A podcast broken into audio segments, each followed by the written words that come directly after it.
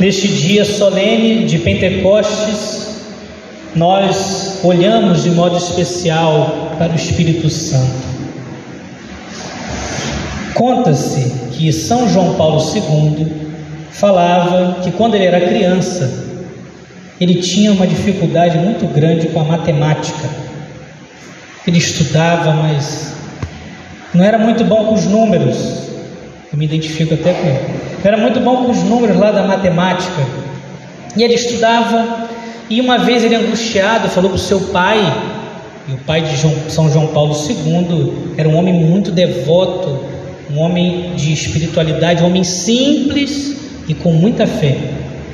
E quando São João Paulo II disse a seu pai da sua dificuldade, daquele obstáculo que era na sua vida, ainda criança, a matemática, o pai de São João Paulo II disse: Pede o Espírito Santo. Um homem simples mostrando a sua grande confiança. Pede o Espírito Santo. Sim, porque aquele homem acreditava que quando percebemos que nossas forças não dão conta, quando percebemos obstáculos que parecem em nossa vida imensos, temos que clamar o Espírito Santo, porque é Ele quem nos dá força, é Ele quem faz com que atravessemos os obstáculos. Pede o Espírito Santo.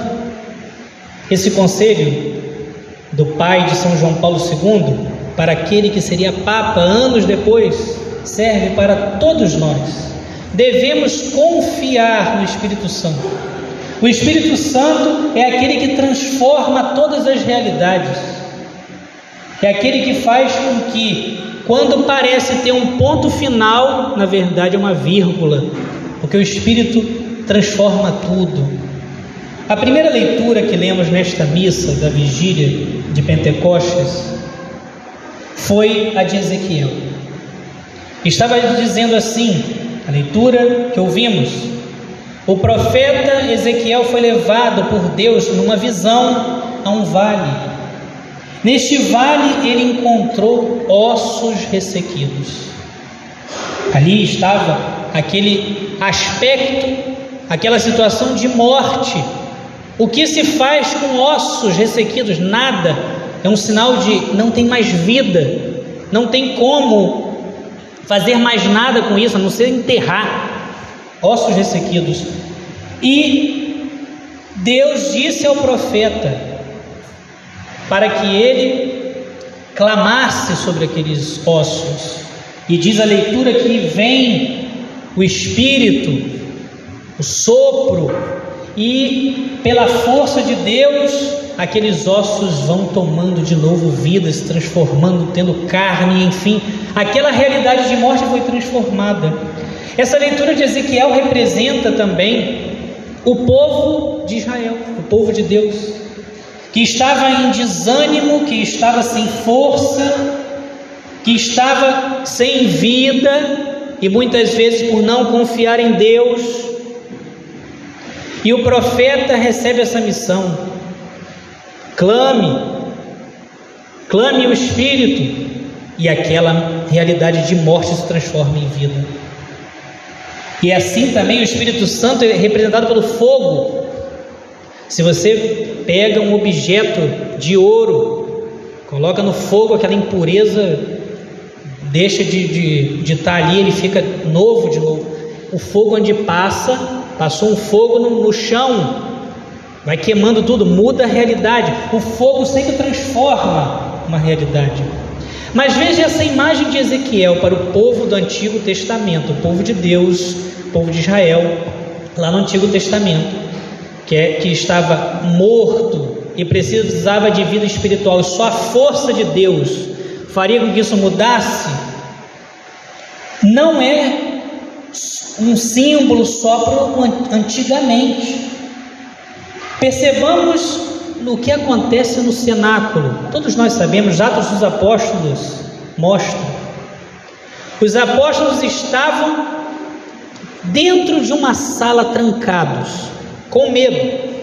O que, que eles receberam de Jesus? ide, anunciai. Vocês têm que ir por, para, por todo o mundo anunciar o Evangelho. Essa foi a missão que eles receberam. E o que, que eles fizeram? Eles conseguiram? Do primeiro momento? Não, eles se trancaram. E diz inclusive o texto, por medo. Eles se trancaram. O medo era muito forte, porque o nome de Jesus estava sendo perseguido. Ali nós já vemos então no Novo Testamento a igreja, que representa todos nós. Os apóstolos com medo, os apóstolos sem saber o que fazer, angustiados, tristes, com medo, trancados, sem conseguir realizar a missão que eles tinham. Existia um obstáculo que parecia intransponível na frente deles. Não era possível eles realizar, eles realizarem o que Jesus pediu a eles. Eles achavam isso, um obstáculo que eles não conseguiam, não conseguiam atravessar. Mas, e aí temos Nossa Senhora, começamos falando do pai de São João Paulo II, agora falando da mãe de Jesus. Falou o que para os apóstolos? Pede o Espírito Santo. Eles clamaram, diz o texto, com Maria, mãe de Jesus, clamaram o Espírito Santo. E aquela realidade que parecia intransponível, aquele medo que parecia trancá-los, paralisá-los, aquele medo que fazia com que eles pensassem ser incapazes de realizar a missão que Jesus pediu e também incapazes de realizar essas obras interiores, de deixar com que Deus realizasse essas obras interiores de santidade, aquele obstáculo sumiu. Por quê? Porque o Espírito Santo desceu sobre eles e eles então, se você anda um pouquinho nas páginas dos Atos dos Apóstolos, você vê, eles estavam no meio das sinagogas pregando, eram presos e não paravam de pregar o Evangelho. As autoridades, com todas as suas forças humanas, queriam trancá-los, calá-los, e eles, ao receberem açoites, que era a punição da época, saíam alegres por sofrerem pelo nome de Jesus. Olha, mas da onde que veio isso? Aqueles homens trancados com medo, com aquela frieza espiritual, com aquela angústia, o que que aconteceu? Da onde que vem essa coragem? Da onde que vem essa força? Da onde que eles tiram essa, esse empreendimento, essa sabedoria de falar a palavra? Da onde? Não vem deles, vem do Espírito Santo. São José Maria Escrivá diz isso: a nossa força é emprestada. Os apóstolos clamaram o Espírito Santo, e então aquela realidade que estava diante deles e parecia intransponível, já não era mais, porque eles tinham uma força, a força que vem do alto. Como nós devemos pensar nisso? Clamar o Espírito Santo. Quando olhamos tal situação na nossa vida, isso me impede de amar a Deus, de servi-lo. Me impede de viver a santidade, parece intransponível. Clame o Espírito Santo. Peço o Espírito Santo. Essa angústia que eu não sei dar o nome, não sai do meu. Peço o Espírito Santo. Pedir o Espírito Santo, clamar, mas pedir com fé, com perseverança, como os apóstolos. Passaram nove dias clamando o Espírito Santo. Tão bonita é a sequência que se chama a sequência do Espírito Santo, que é lida ou cantada na missa do dia de Pentecostes. Diz: Espírito de Deus, enviai dos céus um raio de luz. O Espírito Santo é luz, que ilumina, que faz com que a gente enxergue coisas que a gente não enxergava. O Espírito Santo. O Espírito Santo é luz que faz com que a gente enxergue caminhos onde a gente só via obstáculos. O Espírito Santo nos dá inspirações para que possamos andar no caminho da vida. Ele é luz, Espírito de Deus, enviar dos céus um raio de luz devemos clamar o Espírito Santo.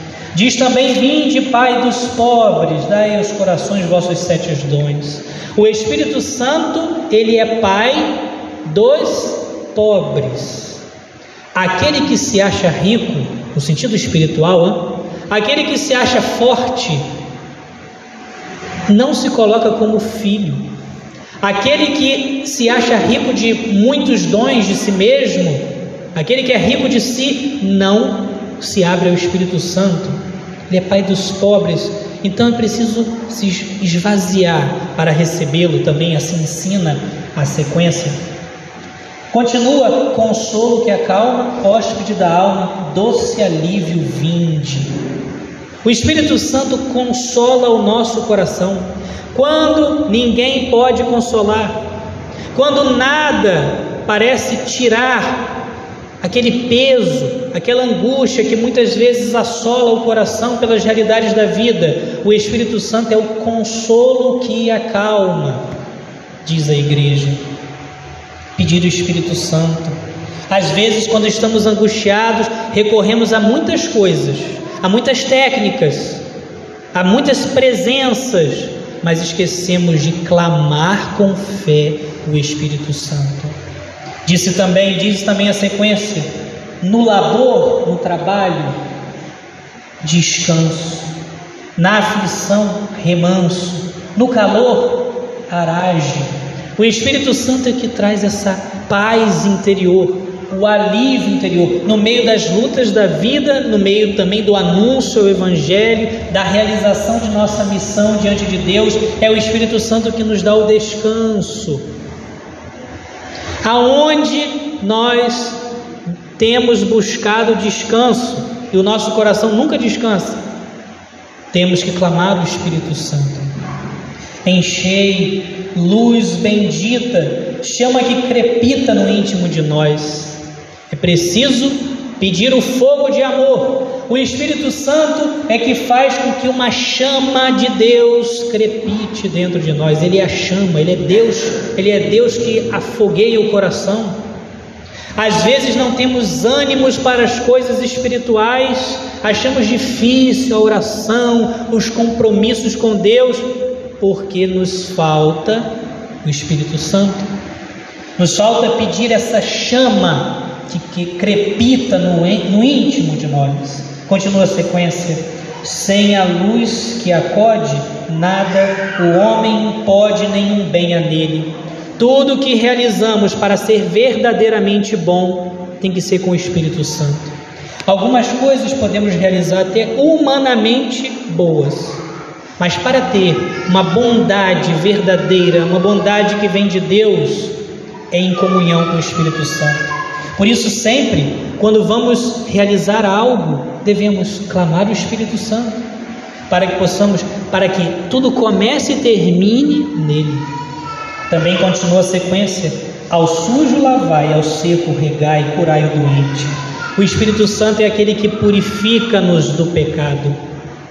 Diz inclusive o texto, o texto bíblico que o Espírito Santo convencerá o mundo do pecado coisas que às vezes não enxergamos a maldade que vivemos, pecados que muitas vezes o mundo trata com naturalidade que achamos até e chamamos de estimação.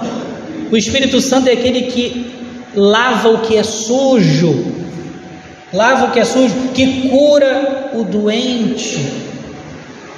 Devemos clamar, Divino Espírito Santo, me ajude a enxergar a impureza, a enxergar o que precisa ser purificado, me ajude a enxergar o horror que é o pecado. Também dobrai o que é duro, guiai no escuro, o frio aquecei. O Espírito Santo é aquele que dobra. Pense aí nas pessoas que muitas vezes nós trazemos na oração. Primeiro, dobrar nós mesmos, nosso orgulho. Devemos clamar o Espírito Santo mas aquelas pessoas que queremos trazer na oração, Senhor, essa pessoa queria tanto que encontrasse o caminho da luz, o caminho de Deus. Clame o Espírito Santo, dobrai o que é duro, ele dobra o que é duro. Dai à vossa igreja que espera e deseja os vossos sete dons, dai em prêmio forte uma santa morte, alegria eterna. Amém. O Espírito Santo é aquele que também nos prepara na caminhada dessa vida para um dia vivermos eternamente no céu. Clamemos o Espírito Santo com fé. Termino com o testemunho de São Felipe Neri, que celebrávamos ontem. São Felipe Neri ele com essa convicção de que era necessário clamar o Espírito Santo para ter amor de Deus nele, na novena de Pentecostes ele clamou o Espírito Santo e veio de forma sensível, visível, como um sinal, uma, uma bola de chama, de luz, que entrou pela boca de São Felipe Neri e parou no seu coração. O coração de São Felipe Neri parecia dilatar e ele começou a ter um calor muito grande, que ele pedia: Senhor, chega, eu sou só um homem, chega, de tanta força de amor. São Felipe Neri, no inverno da Europa, não sentia frio, de tanto fogo de amor que ele tinha no coração. Inclusive, quando ele morreu, o médico fez lá a análise do corpo dele e viu que, a, que as costelas dele foram deslocadas para que o coração pudesse bater, porque o coração dele se encheu desse amor. Isso de que aconteceu de forma visível em São Felipe Neri, como um sinal, deve ensinar para nós o que acontece na nossa alma quando nos abrimos verdadeiramente ao Espírito Santo, quando de fato Ele age em nós com a sua força e seu poder, nos aquece, nos dá ânimo, nos dá vigor, nos dá o verdadeiro amor. Junto de Maria, peçamos o Espírito Santo para a nossa vida, para aquecer o nosso coração e nos encher do amor de Deus. Amém.